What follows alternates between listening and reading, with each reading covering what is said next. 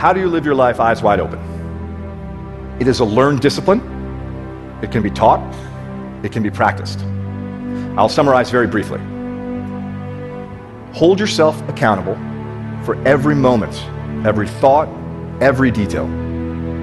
See beyond your fears, recognize your assumptions, harness your internal strength, silence your internal critic, correct your misconceptions about luck and about success, accept your strengths and your weaknesses and understand the difference. Open your hearts to your bountiful blessings.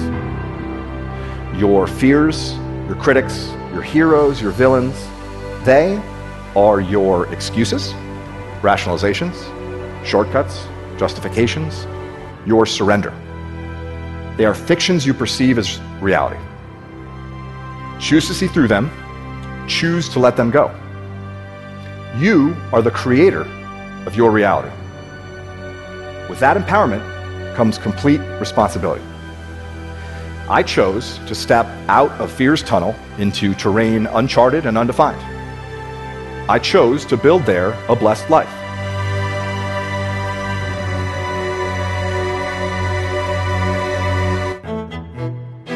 Some Sophia from Isaac Lidsky, a former child actor who became physically blind, overcame great despair, and found a way to see the all, live a very inspirational and successful life.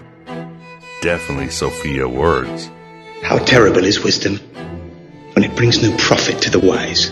Alas, people want to remain blind today because it's easier to reduce the world to good and bad guys, like the Archons want in their divide and conquer machinations. Invent heroes and enemies instead of taking responsibility for both their shadow and daemon. People continue to seek some savior instead of mining for their inner Christ slowly sacrifice freedom and individuality for a little security and certainty. Those who would give up essential liberty to purchase a little temporary safety deserve neither liberty nor safety. Benjamin Franklin. So many blind people today in the Black Iron Prison reminds of the story of the captured Nazi after the war, as shown in Eric Hoffer's book True Believer, who, when asked why he had joined Hitler's party, he responded, I wanted to be free from freedom. Monsieur! So many blind today, bootlickers and simping catamites of the establishment. Don't you see the elite don't care about you? Never have since the dawn of civilization. That to them, you're a slave meant to be cucked and cold so they can hoard all the resources. And the elite are but the continuation of wickedness in high places. That's not a conspiracy theory, but a fact. A fact the ancient Gnostics warned the world 2,000 years ago. A fact that remains today as the establishment tells you to cower in your hobbit holes and obey their whims. All the while they continue to reimagine the world in their twisted image and feed off your very essence.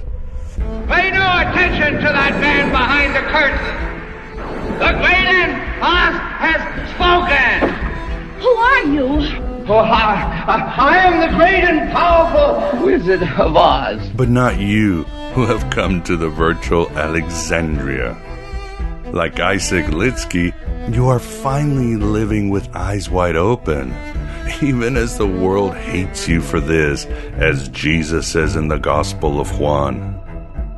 Jesus also says in the Gospel of Philip, when a blind man and one who sees are both together in darkness, they are no different from one another. When the light comes, then he who sees will see the light, and he who is blind will remain in darkness. Try these on. Look, you crazy mother. Put these on. Hey! Stay away from me! I'm telling you, you dumb son of a. Your eyes are open and you see the light of true meaning as you leave Plato's cave.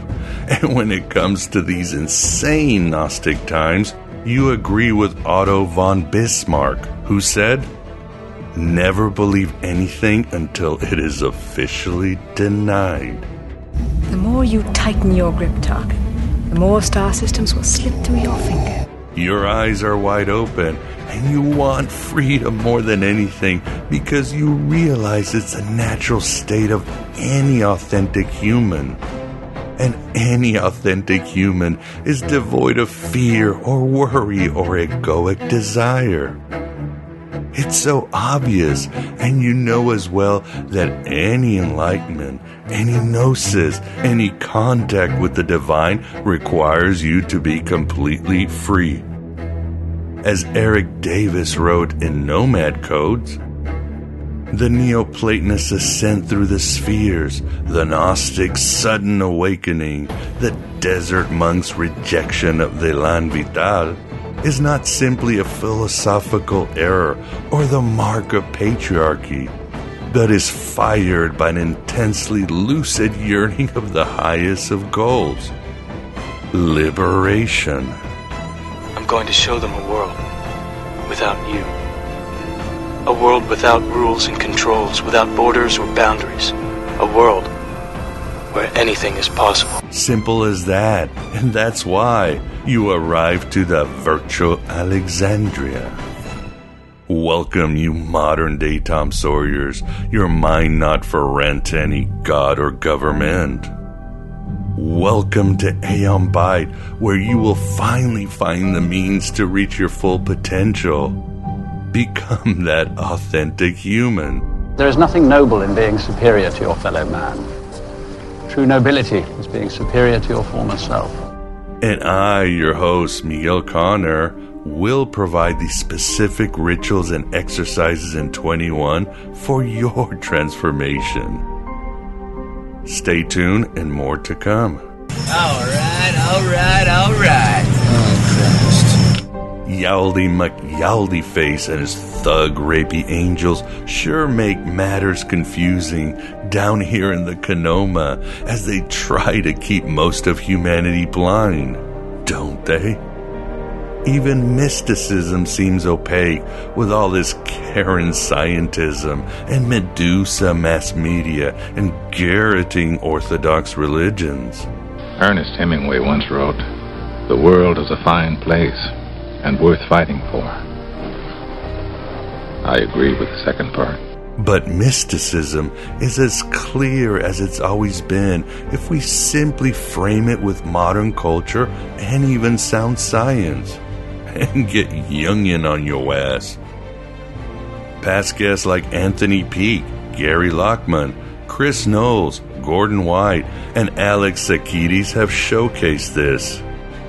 In this Eternal Now, our astral guests will provide, too, a clear view of mysticism in modern times, how to approach it, and how to take a deep dive into making continual contact with the transcendental.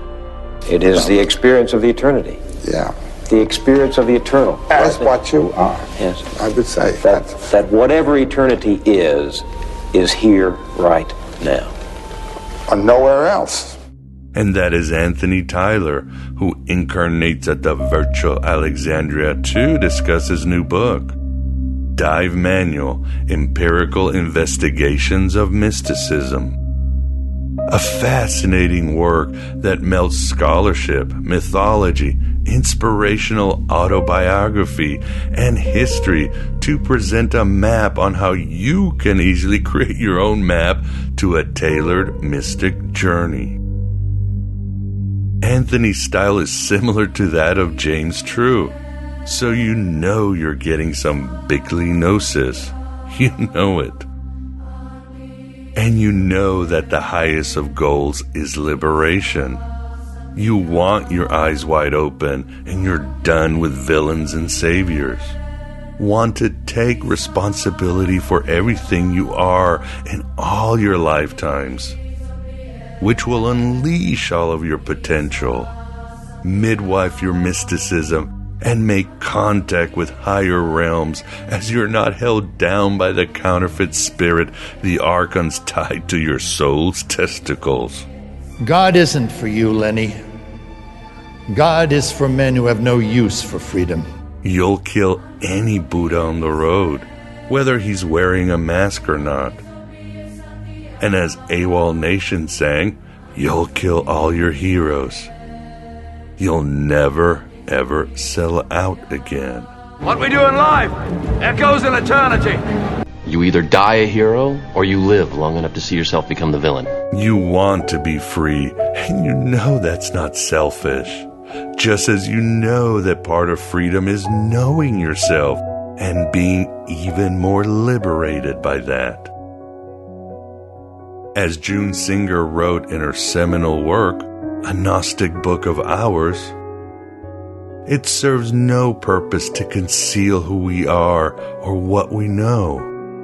Knowing ourselves and being willing to stand for who we are makes life authentic. If we can do this, then we can move freely through life because there's no dissonance between our sense of our own nature and the way we behave. And as Carl Jung wrote, free will is doing gladly and freely that which one must do. Do you know what the secret of life is? No, what? This. Your finger? One thing. Just one thing. You stick to that and everything else don't mean shit. That's great, but what's the one thing? That's what you gotta figure out. Of course, keep in mind what Rudolf Steiner warned. For every mystic step forward, we must take three moral steps forward.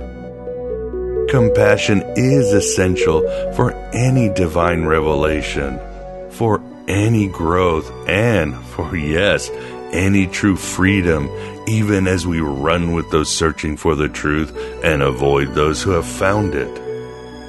However, I would counter Steiner, Steiner, Steiner, and say that freedom begets expanded consciousness, and expanded consciousness begets more empathy. Hence the myth of the demiurge and his lack of sensitivity. Hence all those idiots shackled by mind forged manacles you see on Twitter and Facebook and the news. So many blind today. And you can tell who they are beyond their desperate thirst for villains and saviors. They also show little kindness. They're so bitter as they're drunk on self righteousness. And they're puking their own shadow every time they post online. If you do anything wrong in your life, duh, and I find out about it, I'm gonna try to take everything away from you. And I don't care when I find out. Could be today, tomorrow, 15, 20 years from now. If I find out, you're fucking duh finished. Don't be like them.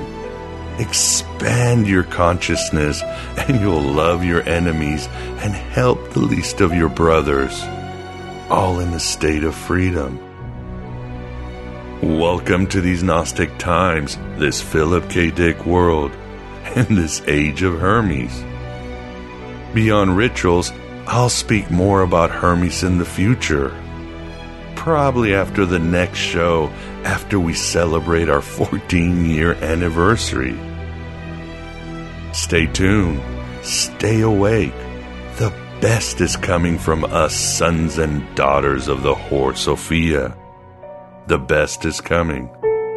Most of all, keep writing your own gospel and living your own myth. Let us do the interview with Anthony Tyler.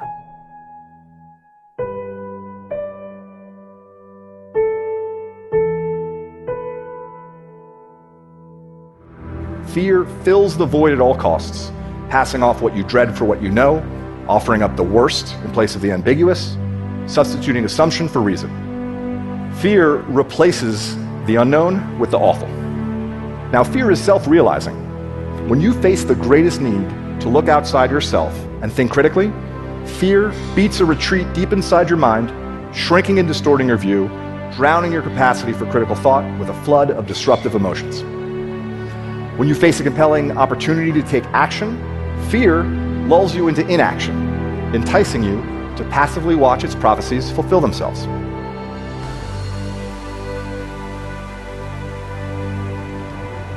This is the Aeon Byte interview. And with us, we have the pleasure of being joined by Anthony Tyler to discuss his book, Empirical Investigations of Mysticism. Anthony, how you doing? And thanks for coming on the show. I'm doing real well. Uh, it's a pleasure to be here. So thanks for having me. It's gonna be a good conversation. Oh, I would agree. I really enjoyed your book. Um, as I told you, uh, I read it about two or three days, and it's been buzzing in my head. And I guess I do have the the the benefit when I read a really good book, I can ask the author things about the book and share his stuff at the same time. so yeah, sometimes yeah, I think I have the best job in the world, and I learn so much from uh, great creators like you and others. So hallelujah, great Gnostic yeah. times, and uh, with us too, we are joined by the Moondog himself, Vance. How are you doing?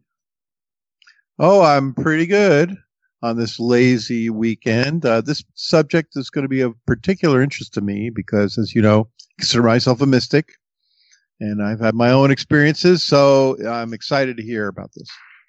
Good deal. Well, Anthony, let's talk about your book. I guess, um, what kind of genre would you classify it? Because again, it's, it's a nonlinear book, even though it takes the reader on an incredible journey it is full of scholarship. It's full of your own philosophy and insight through life and a lot of great data. How would you classify this book? Uh, that's a good question. I mean, if I really had to pick something, I would say either, you know, maybe like philosophy or experimental psychology, maybe self help, although I try to steer away from terms like self help and new age, etc. Um, I, uh, I, I appreciate you guys um, uh, giving me the compliments. You know, especially it uh, buzzing around in your head. That's pretty cool to hear always. So, uh, um, but if anything, I think um, maybe the best uh, way to wrap your head around it for any listeners is I almost kind of tried to write it like um, a traditional, what you would call quote unquote book of shadows. You know, there's always these old school grimoires that are um, that the uh, eclectic esotericists and, and, pagans and whoever else were writing. And um, that's a motif that's pretty archetypal and is uh, carried on into our modern day. Like Carl Jung himself uh, kept a personal journal of uh, his mystical encounters that he called the Black Book, which is yet to be released, but um, fragments of it have been released through uh, what they call the Red Book. And um, and so yeah, it's uh, this kind of like grimoire, Book of Shadows type thing. I was also uh, pretty inspired by the existential horror of uh, the works of H.P. Lovecraft, etc. So and he's got that whole horror vibe. So kind of tried to toe that line a little bit. I, I wanted to make something. Uh, something like a modern grimoire, although that title is a little tongue in cheek. Um, I uh, definitely see a lot of the there's empirical data it's empirical investigations of mysticism. So i'm trying to uh, kind of cut through the the dogma and superstition while giving uh, this this whole plethora of comparative religion. Its you know its due because there's there's so much worth in there. And especially in today's modern society we tend to throw the baby out with the bathwater. And that's wholeheartedly unnecessary because uh, uh, comparative religion and science both have different things to offer. And while I think that more and more people are beginning to discuss that sentiment, um, I'm a little surprised to hear how few people are willing to um, try and navigate that sentiment and actually put the two together, science and I kind of tend to shy away from the word religion. That's why I, I like to use like uh, mysticism or divination more so. Yeah. So it's a good starting off point. Yeah, yeah, well said. And yeah, for the audience, I believe Jung's Black Book is coming out, most of it this summer. So I would say the timing couldn't be better, considering uh, we live in such uh, where shadow projection seems to be everywhere in this world right now with the situation. So let's talk about things that happened to you that made you into you. Again, the book isn't linear. We get to this journey and we keep finding more about yourself. But uh, I see uh, basically Alaska. It's where you grew up, and for some reason, I see someone who was sort of crushed between the weight of being on meds as a kid and then discovering uh, drugs later on. Right. Yeah. I um. I think I have uh, a fairly interesting personal story. Um. I definitely went through all sorts of different things. Uh. You know, growing up in Alaska, uh, from an early age, you know, things just happen to everybody growing up. For me, it was uh, it was my parents divorcing at an early age, and I also had I played some football and had some concussions. So I think that might have messed my equilibrium, my emotional equilibrium up a little bit. And ultimately, by the time I was 16 or so, I started taking um, anti-anxiety, you know, the the the high strength uh, what you call benzodiazepines, and then uh, the SSRIs, the antidepressants. And then when those weren't uh, working as much as my doctor or the parents would have liked, uh, they put an antipsychotic in there as well. No psychotic diagnosis, just to, as a disclaimer, but uh, it was you know to help strengthen the other medications. And so I had this whole concoction happening, and then there's even um, blood pressure medication on top of it, and uh, and then I went to military school, and uh, I talk about that briefly in the book, and that catalyzed a lot within me because I uh, it was not not really a military oriented type of person, although I have my own disciplines, uh, but it really forced me to explore the inner workings of my mind a lot more, and I don't say that lightly because. Uh, that military school, through my own readings and meditations, were uh, the that was the first place I discovered auto hypnosis and other things. And it took me a, a little while to even realize what that was, what I was doing. But um, so after military school, I got off the medication and started doing my own thing. And uh, it seems that if you know my best guess from what the evidence shows, uh, there's some sort of um, existential pressure, I guess you could say. And once I stopped taking the medication, it all just the the bottle uncorked, and pretty quickly I started having these uh, really fantastic dreams and uh, fantastic fantastical maybe because while they uh, they were not overtly horrifying like nightmares, they were they had an existential crisis that they were uh, trying to explain to me. And so without mincing words too much to give the the reader um, or the listener uh, some bullet points uh, right before i graduated military school i had this dream um, about this girl who is, uh, is still a good friend of mine. She's practically a saint. She's a great person. But uh, it was really interesting because it was i had a dream about her a few months before i met her. And when i met her it was very much the same as the dream with just minor uh, details, like nuance differences, but everything was exactly the same. It was meeting at a carnival essentially. And that opened a whole cornucopia for me because after getting off the medication, I, uh, I wasn't like a loose cannon or anything, but I felt like again is uh, symptomatic of these recurring dreams I had. I felt as if there was all sorts of uh, existential phenomena, I guess you could say, coming out of me, and it was it was a personal crisis. Um, I didn't know how to really handle a lot of the things coming at me. Like I being medicated for so long, it felt like I had forgotten. It it seemed like I had forgotten what it felt like to feel anything. So there's this sense of disassociation and depersonalization, which becomes chronic and clinical. And it's not just um, not just some sort of teenage angst or something. We're starting to deal with uh, serious um, uh, issues. Is kind of a not very descriptive term, but I guess you could say that. Yeah. So um, I started looking at these dreams more, and and I found that um, you know there really wasn't enough uh, clinical data to really give me what I was looking for uh, in terms of dreams until I got to Jung. And when I started looking into uh, Carl Jung, it it really opened up this whole. And see, I was only like 18 at the time, so uh, this is the very beginning of it all, and it it opened up my mind to this um, this dichotomy of um, faith and existential horror, and the, the crossroads of the two, and what kind of role those two concepts play in our personal adaptations and our adaptation as a species. And dreams are a quintessential role in that. Um, faith is kind of a uh, antiquated term, although I don't shy away from using it.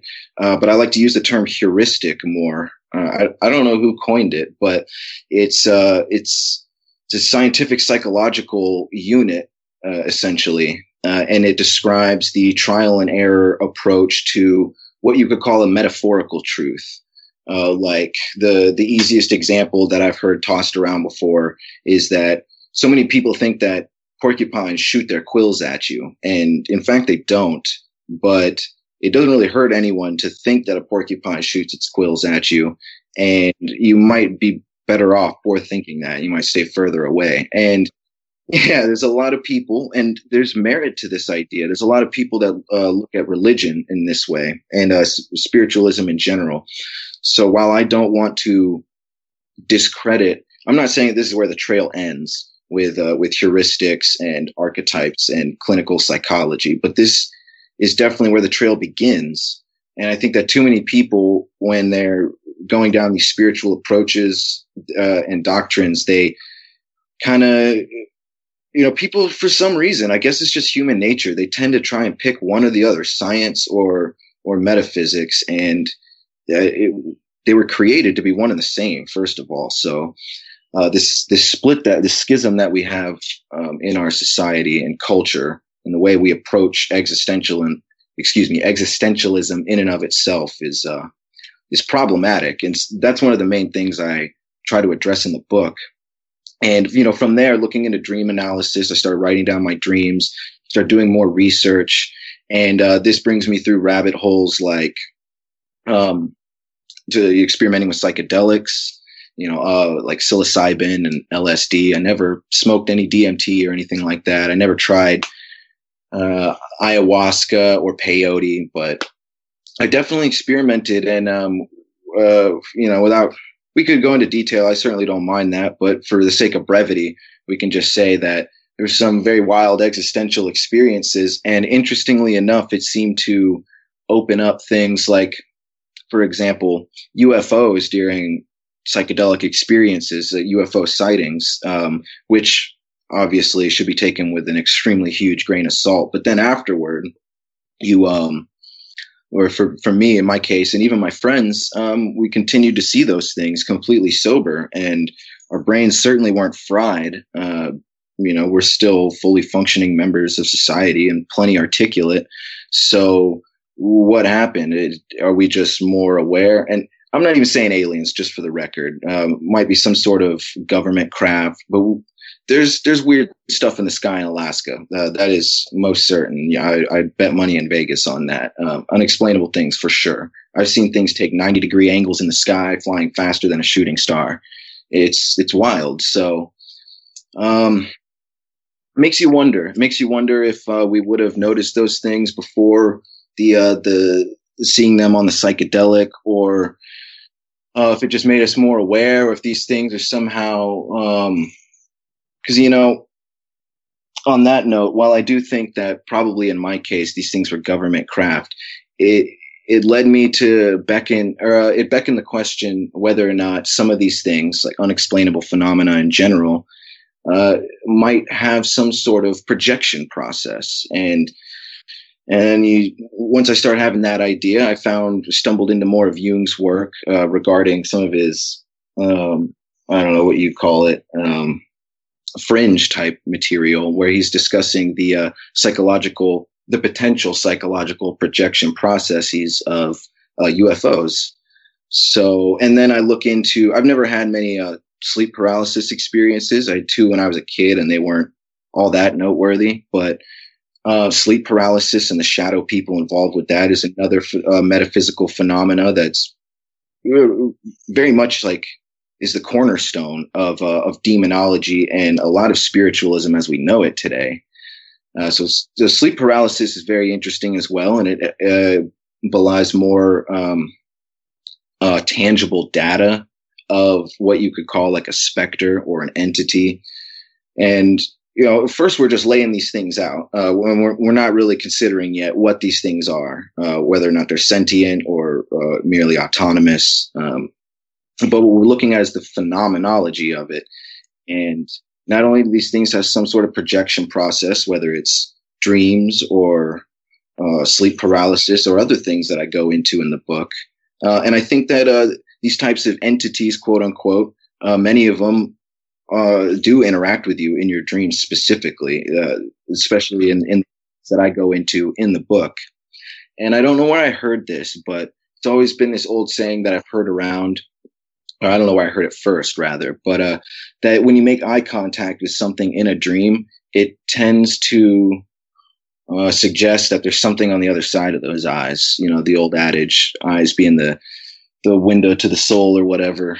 So, so in this book overall, I guess you could say to put a cap on this, this little spiel so far, um, is an attempt to um, look at the tangible aspects of mysticism, the things that there's certain things that you just science isn't really going to be able to touch yet, uh, like the existence of uh, like verifying reincarnation or something like that. We, we, we, we can't do that yet. But what we can do is analyze dreams and look into the other practical applications for these uh, these old divination tools that so many people today call superstitious, like uh, tarot and astrology and numerology. Uh, granted, these things um, have tropes associated with them and they shouldn't be taken at face value. And I don't recommend anyone just pick up some new age book on the subject. Do your research and find out where your research is coming from. But these, all these tools are, can be very effective and they have hypnotic properties uh, and capability. So I was trying to lay a roadmap a little bit. This is the kind of book that I wish I had when I was going through the experiences that I talk about in the book and I, I never found one. You know, I found things, found inspiration through people like the Freemason Manly P. Hall and Carl Jung, but I never found a book like uh like this one that I wrote. So I just I kind of wanted to make um a roadmap. I don't have all the answers by any stretch of the imagination, but I wanted to take the, what the data shows and just kind of point people in the best direction that I could because I have a uniquely um, I, I have a unique uh, relationship to esoteric material because of the experiences I've had, more so than a lot of people.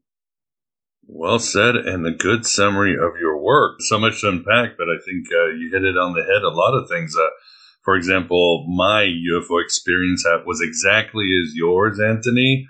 And it was during I was doing a lot of ayahuasca ceremonies, and the same thing up in the sky in the middle of bumfuck Egypt and uh, yes, I, I, can relate a hundred percent. And there's certain things that really informed your life, sort of uh, pivot moments. And I think maybe sometimes the audience needs to try to look at their own pivot moments. Those places you say you talk about the dive. I think in one part of your book you say sometimes when we're already sinking, we must learn to dive. And there are those moments that really inform us. Like you mentioned it, but one of them was. Uh, your meeting and dream and reality of Ramona. Before you even talked about Dante, I was thinking, oh my God, that's his Beatrice. yeah, absolutely. Um, and uh, the, the, the dream experiences that I was having were echoes of what Jung would call the anima, this whole dualism of the psyche, um, and the experience, the human experience itself. Uh, the the anima being that feminine nature of the the the man's soul um, the man's experience and the animus being uh, the woman's uh, masculine. And it's not so much an emphasis on any sort of um, sexual genders or physical orientation so much as it is more like uh, considering the relationship of the uh, the proton and electron and neutron. We're dealing with archetypal scientific forces that um, are so so intensely uh, they're they're psychological in many cases, but they uh, they're so penetrative that they get down to the heart of uh, our adaptation itself. And um, in many cases, um, such as I don't know. It, when considering archetypes, it's hard to say what came first, the chicken or the egg, and that's kind of a five million dollar question. Like, uh, do we have these ideas that permeate so deeply uh, that they are reflected in our biology, or do we have uh, biology that's so necessary that it penetrates into our psyche? It's probably a little bit of both, but I don't think anyone can say what those ratios are to be exact. Yeah, I like how you write in your book archetypal symbols are not literal aspects of the brain or mind. They are diagnostic tactics to help determine the dynamic neurophenomenology of the human. yeah, couldn't say that for a second. Hey, I still get tongue tied saying that. yeah, yeah, yeah. Uh, yeah, and that, that's a really good point uh, because so I think um, uh, well, let me let me stay on topic a little bit without jumping all over the place. So, um, in terms of uh, what I was experiencing in the dream, um, well, in traditional alchemy, uh, the, there's the whole idea of um, transmutation and purification, and so many times throughout history, alchemists were considered, you know, devil worshippers and summoning demons. Uh-huh.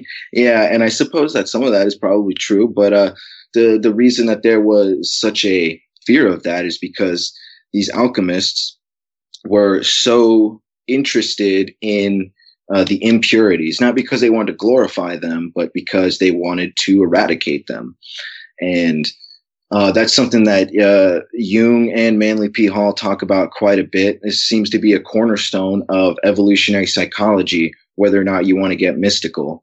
And it's this idea of the confrontation of what you would call the shadow in the psyche. And that's all of which uh, is processed by your mind, but not readily uh, available you know because there's there's only so much you can focus on at once and that's why there's this separation of conscious and unconscious, the conscious being that which deals with the world and the unconscious being the reservoir for it all. So, um, uh, from there, you know, I think, um, with the for a, a first step for anybody in general, you know, before you pick up tarot cards or look into astrology, I do recommend just keeping a dream journal and starting to analyze that because your dreams will be once you under, once you look at it the right way and you look at what type of what kinds of archetypes are found within the dream uh, you start to realize that it's actually pretty transparent and these things are very very loud messages. And all we have to do is just kind of pay attention to them and we start to develop these bridges uh, of communication. And we start this uh, psychological purification process uh, this transmutation. And and, and you know sometimes you know because this gets into well what's good and what's evil and what's in between. Uh, if we're given some sort of credence to the validity of uh, entities uh, whether or not we know w- what all that word entity means um, then we have to um, uh, we have to consider uh, exactly how they're affecting us and um, when we start to integrate these things, see, this is a fine line. This is why you have to write a book about it, and why I say I don't have all the answers because uh, uh, it's everyone's own individual journey, and you have to be willing to take some risks. You have to be able to give yourself a cold, hard look in the mirror, metaphorically, and see what it is that um, really needs to change about you. And some of those things are going to be alienated aspects of yourself that uh, aren't evil. You know, it's like the wounded child within us all. There's there's a reality to that, but some of those things are going to be downright nefarious, especially uh, you know, given the person. Uh, some of those things are to uh, just cause a lot of grief and have um, no real redeemable value. And then some of those things are going to be like what you could kind of call our platonic ideals, and that's where you could get into the the trees of life and the tree and the tree of death, trees of life and death. Yeah, we definitely want to get into some of your amazing concepts, like the ones you just mentioned. But uh, going back to sort of turning points in your life, I really was touched by.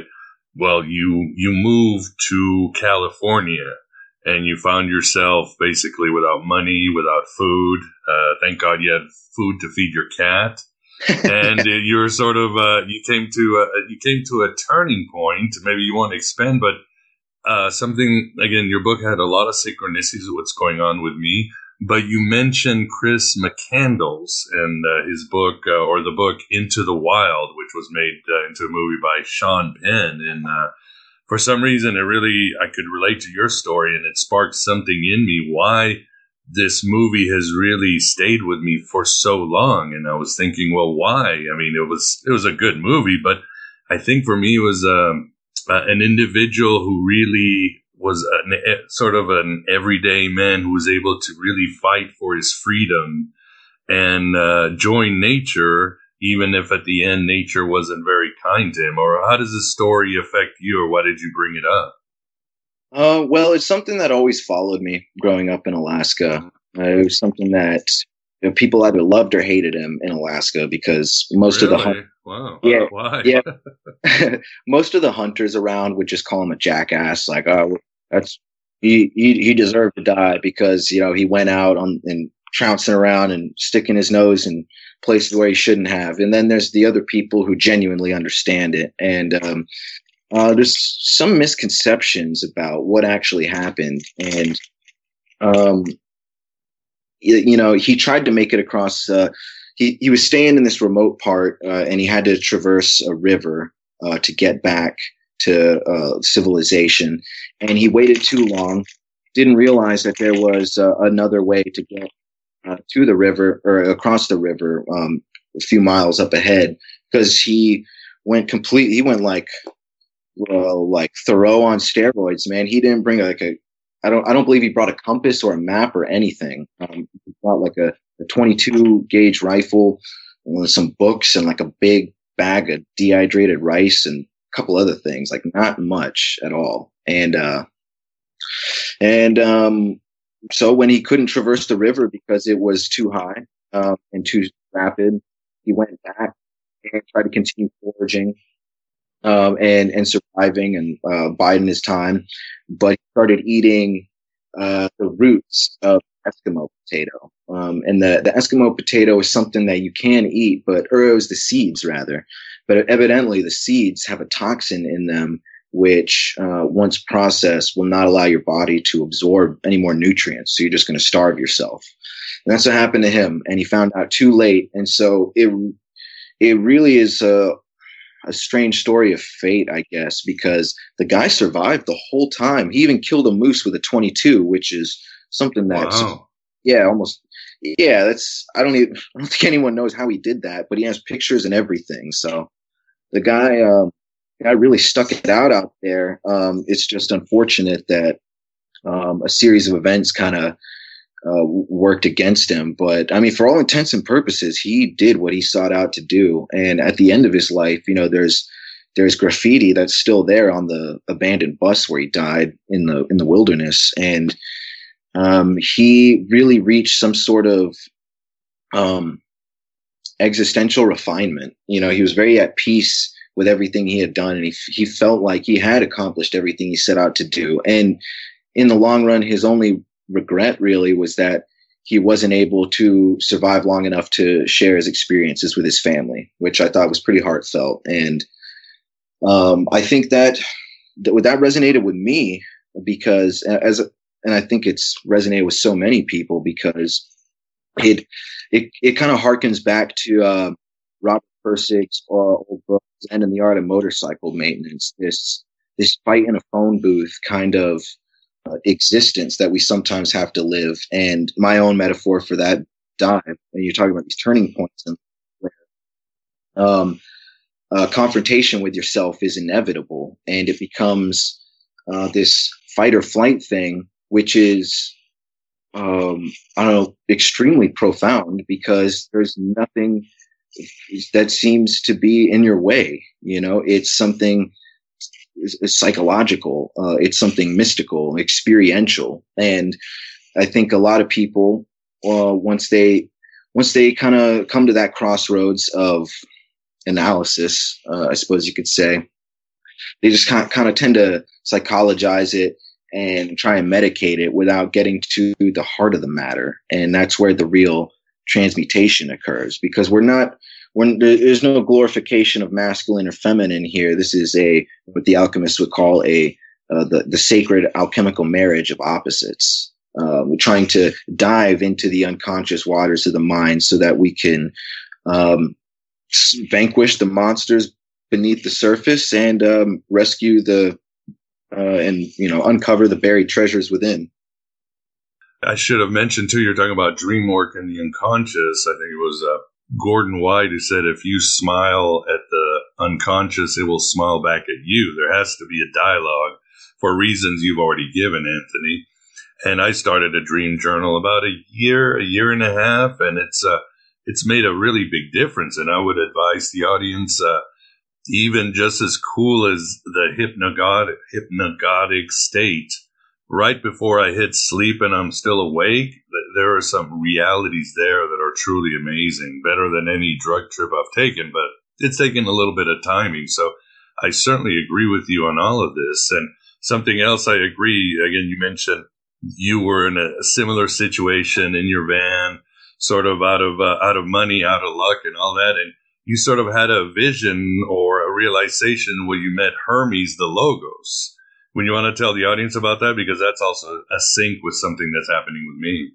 Sure, absolutely. Um, so for me, you know, I was I was raised Protestant Christian. Um, some some sort of Methodist, I guess you could say. Uh, so I have a, a, deep appreciation for uh, Christianity, uh, uh, specifically esoteric Christianity. Like I, I, like a lot of Rosicrucianism and whatnot, but um, I don't identify as a Christian because I think that there are just certain things that um, I don't know seem to be the cornerstones of Christianity that I find. I don't mean to insult anybody, but I find to be a little bit irrelevant. Um, uh, like the the resurrection there's so much emphasis on things that don't seem to be uh, very productive or helpful to people. And that goes for a lot of religions in general. So um, that being said i've always as i've grown older and gotten into this esotericism i've deeply resonated with hermeticism because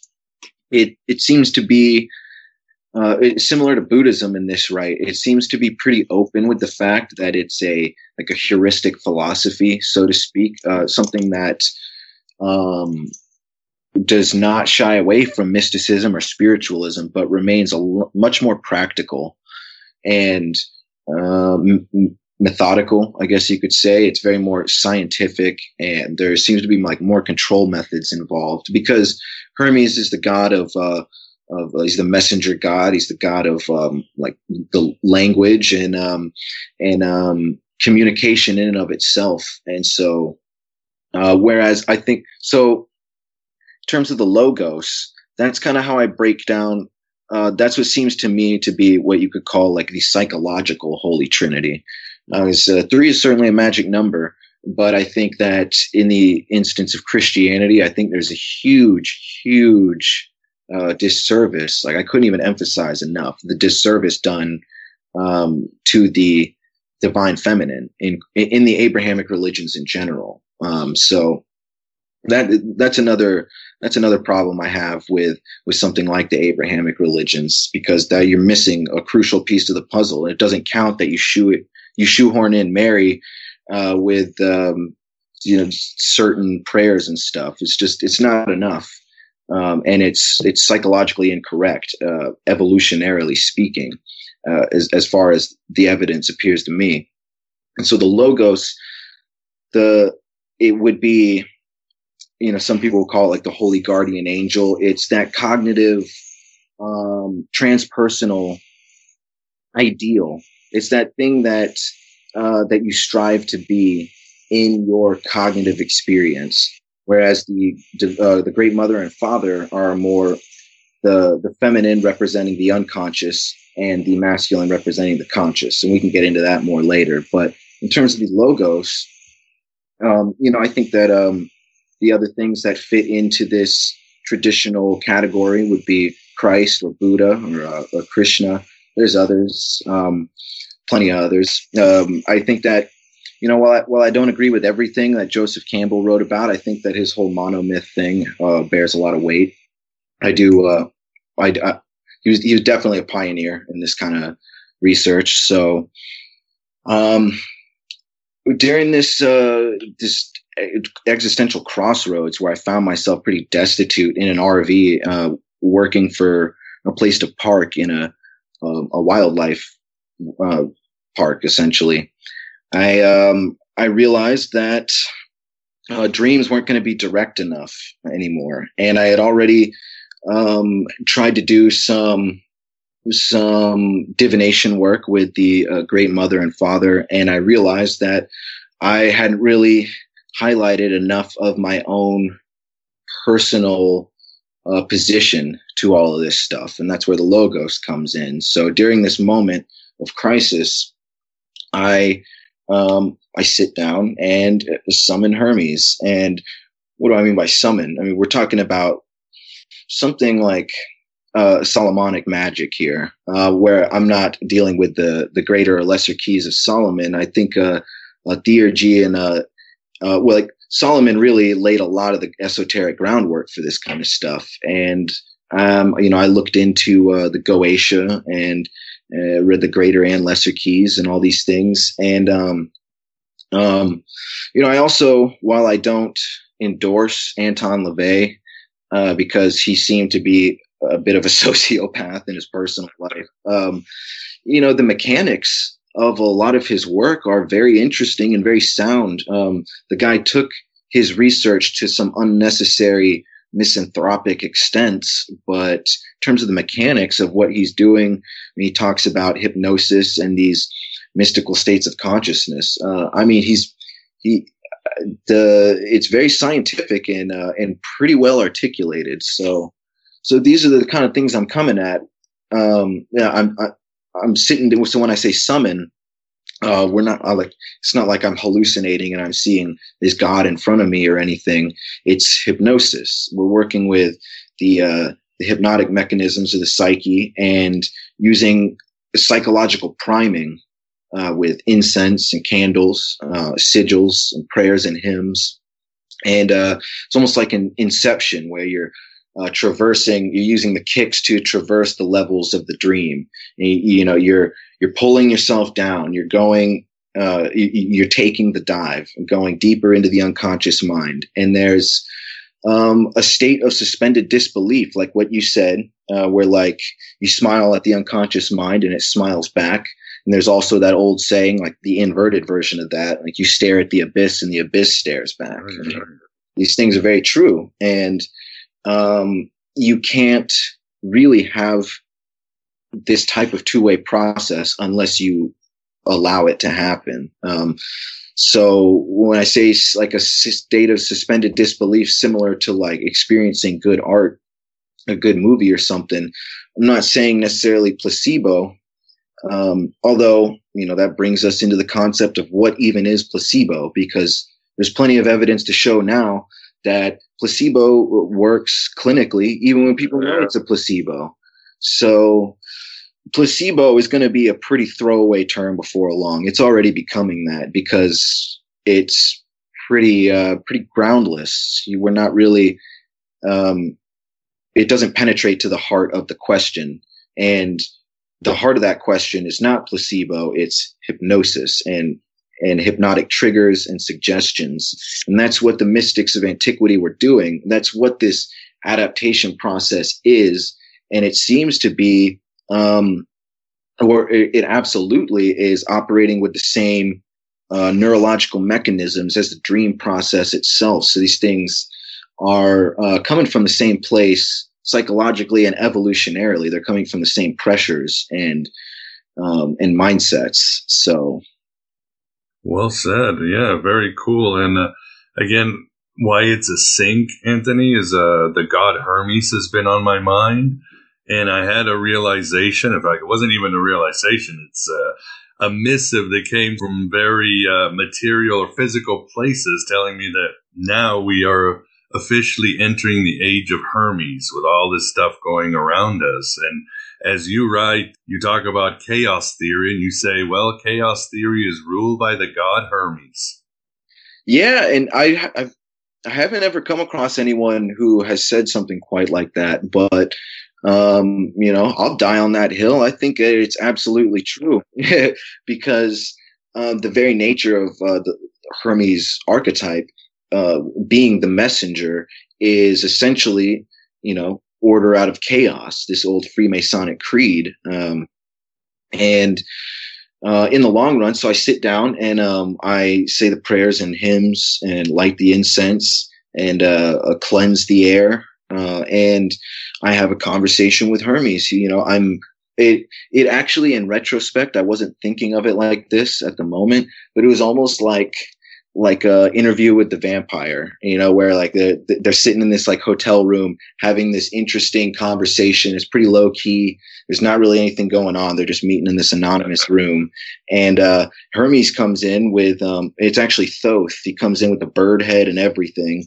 and um, um, I've always been told that it's important when you're doing these things. You know, there's certain control methods and, and steps, you know, checks that you want to mark off. You want to ask who, you know, it, it, so in this case, if I'm talking to Hermes, I want to ask if it is Hermes. And, uh, so I, I, asked him if it was Thoth because that's how I summoned him in my mind. Um, and I'm deep into the hypnotic state at this point.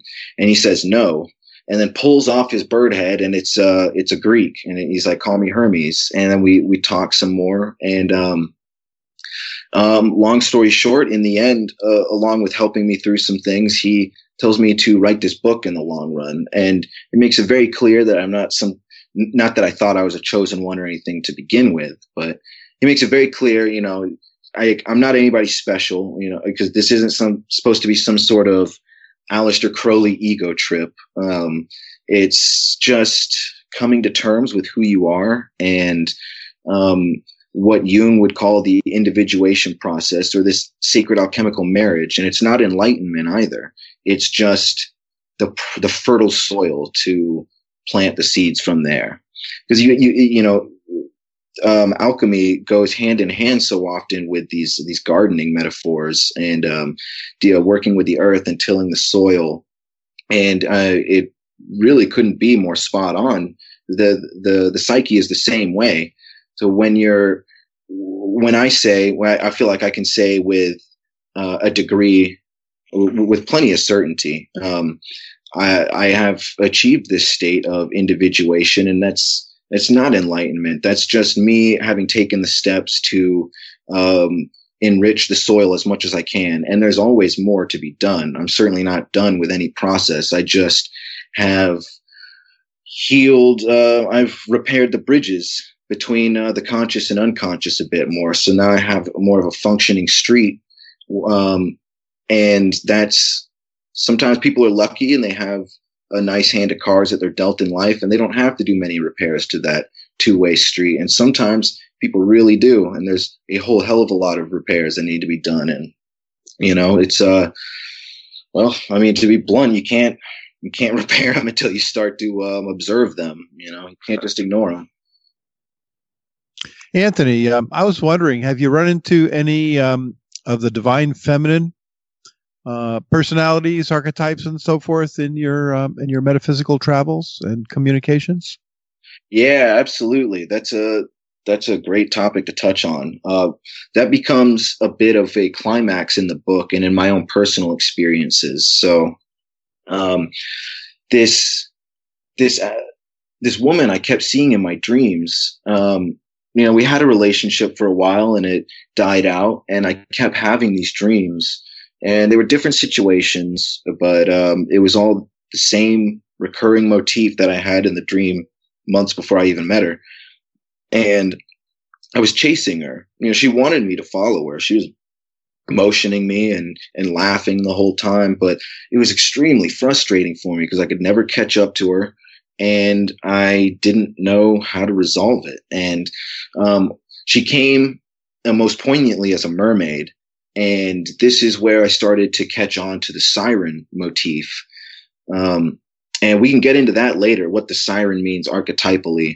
But suffice it to say, for now, it's essentially um, the the feminine projection of uh, of the shadow, and uh, the worst case scenario of a sh- of the shadow being you know something like sleep paralysis, and best case scenario, as I lay out in the book, being Virgilian, you know, uh, Virgil, the guide that uh, the Roman poet that guides Dante through hell and purgatory. Um, so the shadow isn't isn't evil in and of itself.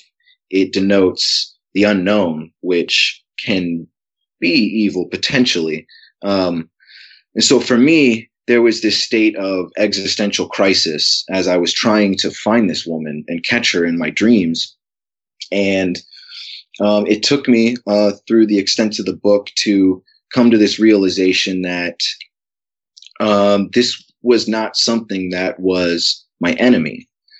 Uh, some things are your enemies, but this one was not, and you have to go through steps to kind of verify that. And you, it's not just a, it's not an easy question to answer. Uh, it's something that you have to really, really research, but it's certainly something that can be answered uh, with a little bit of observation. And so for me, I realized that what I was chasing this whole time was this divine feminine aspect of the psyche. It's something that I had been severed from for too long and something that had compounded a lot of my um, my problems in the past at the time with you know anxiety and depression and even like disassociation you know having difficulty feeling things at all not in some sociopathic or psychopathic way in a way that just completely muted me and uh, in the long run uh, the more I looked into these dreams and tried to do actual dream work,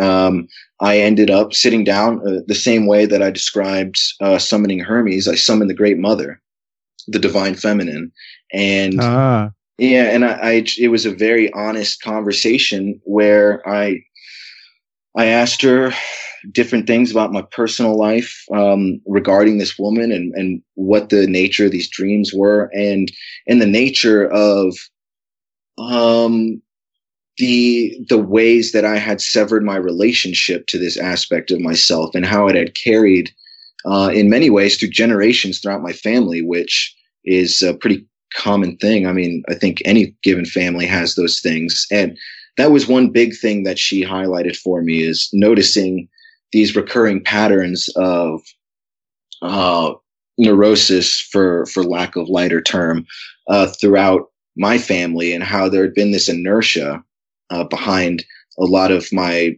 psychological situations, and um, it takes effort to uh, kind of pump the brakes on that inertia, but it's certainly doable, and it's something that's necessary, and uh, that was the that was the real beginning of um, a lot of catharsis for me, uh, and it was uh, it was it was extremely profound to say the least. And it's not something that is um, it's something, in my opinion, uh, that the evidence shows that this is highly achievable for anybody. I mean, I'm not doing anything special here. I'm not.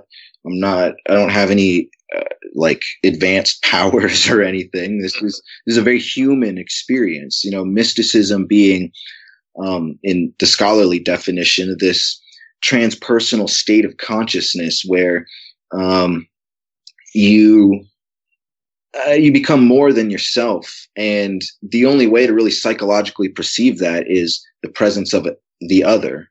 You know, however far you want to take that is up to you whether you want to call that like just merely a psychological projection or you want to say that there's something heavier backing it up. Um, the this mystical this transpersonal state where you're exiting yourself in a way and entering into something new uh, for the better demonstrably tangibly for the better um, that's it's it's something anybody can do and that's probably something that we all do at least once a night in our dreams whether you remember it or not. Yeah right. And anthony it seems you've gone on an incredible journey overcome a lot fixed a lot and you continue to do so. But you've done this basically with just again these uh, archetype these archetypes manifesting in the world through speaking through your subconscious to heuristics as you talk about you've never had like a, a physical teacher or someone to help you out, or you've just been going solo all this time? Um, more or less solo. I have had some people help point me in good directions. Um, when I went to military school, I had a family friend that I met up with, or he met up with me once a week, and he was a pretty uh, esoteric kind of person, really into philosophy, and he turned me on to uh, Chinese Taoism. So that was a pretty big entry for me. Um, and he really, um, it wasn't like a classic mentorship where he was showing me the ropes. He was definitely actively pointing me in um, in directions that I really ran with. And then from there, I actually met uh, some of his friends. And this is an older dude, like you know, retired police officer. So I, uh, through him, I met some interesting uh, spiritualists, and I even met a 32nd degree Freemason who helped point me in some further directions. But no, no formal, consistent uh, tutelage or anything like that. Yeah, pretty- you met uh, you met Jan Irvin. He's in your book. Oh yeah, a, a past guest of mine. oh really? Yeah, he's been on before he did his pivot, his own pivot.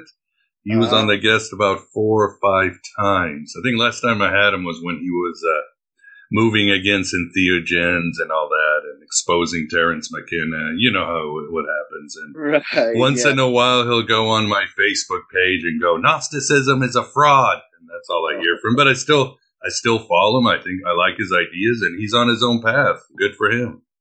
Right. Yeah. I, I couldn't agree more with that. Um, I haven't talked to him in a while because uh, although I did interview him, um, and we did have a bit of correspondence for a period of time. Um, yeah, I don't think I don't think he would have many good things to say about my material, just because. no. Yeah, uh, as of um, as you know, his he's pretty much done a complete 180. So I don't know. I don't. There's not really any point in um, getting his opinion on it because I already know. But for whatever it's worth, you know, like I really do respect the guy, and uh, I've always had good dealings with him, and I find his information to be pretty interesting. Um, and yeah, so I just wish that he would uh, he would scale it back a little bit because I feel like, um, you know, I'm nobody special, but, but the, the material in my book is enough to show that there's genuine humanistic value to these things. Um, and I think Jan, I think Jan got, um, got shook a little bit when he realized all the, uh, disinformation in the psychedelic community and whatnot. And, um, cause there is some, you know, there's disinformation everywhere. Everywhere. Yeah. And, and, and he just, he felt like he got burned. I don't want to speak for him or anything, but it seems like he felt like he got burned and, and just doesn't really want to deal with any sort of that mystical side of things anymore, which is unfortunate. Yeah. So, but uh, again, each of us has our own path, and uh, hopefully, you'll find plenty of mysticism in Greek Orthodoxy. So, I know you can find it there. So, again, to each his own. And you were talking about the sirens. We definitely want to expand on that one. I think my friend Chris Knowles will be interested. Uh, it seems uh, there you tie in the sirens with the powers of fate. Yeah, um, there's actually um, a bit of evidence to suggest that. That's not um, uh, just some fanciful idea I had on my own. Um, uh, Plato talks about that a bit in uh, at the end of the Republic, and the more you look into the siren uh, and its presence in Greek culture, uh, the more you see that it was actually a lot more. It wasn't just something that uh, you know Homer wrote about. It was something that actually affected the daily life of the Greeks, and it was more or less like the other side of the coin to the sleep paralysis phenomena. And they considered it to be this um, disturbing, almost daymare. You know, something that more often than not happened during the day, and something that uh, scholars sometimes attribute to um, like side effects of heat stroke and stuff like that, like falling asleep in the sun on accident and having these these strange, surreal dreams of uh, like ominous bliss, I guess you could say, uh, something that um, seems very uh, existential and divine, and something that seems like you really couldn't go wrong with, but uh, like the song of the siren. But lo and behold, you follow it and you topple off your ship into the water and find yourself swimming to the shore of the siren, where um, the legend goes, you spend the rest of your life just waiting uh, for some sort of uh, acknowledgement from the siren, and, and there you will die. Uh, and there's the bones of men um, who have spent God knows how long, um, as, as, Homer describes it. So, the in terms of archetypes, uh, the siren eh, is uh, is that thing. That's why it's not good to follow your bliss sometimes. I'm not saying don't be happy and don't uh, don't have uh, you know a, a, sense of contentment and even bliss, I guess, uh, as a goal. But to follow that wholeheartedly is a recipe for disaster, just like nihilism is a recipe for disaster. They're ju- they're both just going in the opposite uh, directions and meeting up at the same point, and it's all uh, unproductive. So uh, for me, you know, like I had to realize that this uh, this chase, the following of the song of the siren, was uh, was the problem that I had to begin with. It wasn't I wasn't ever going to find the end of the chase. I had to realize what the chase was representing and and get a little more meta from there.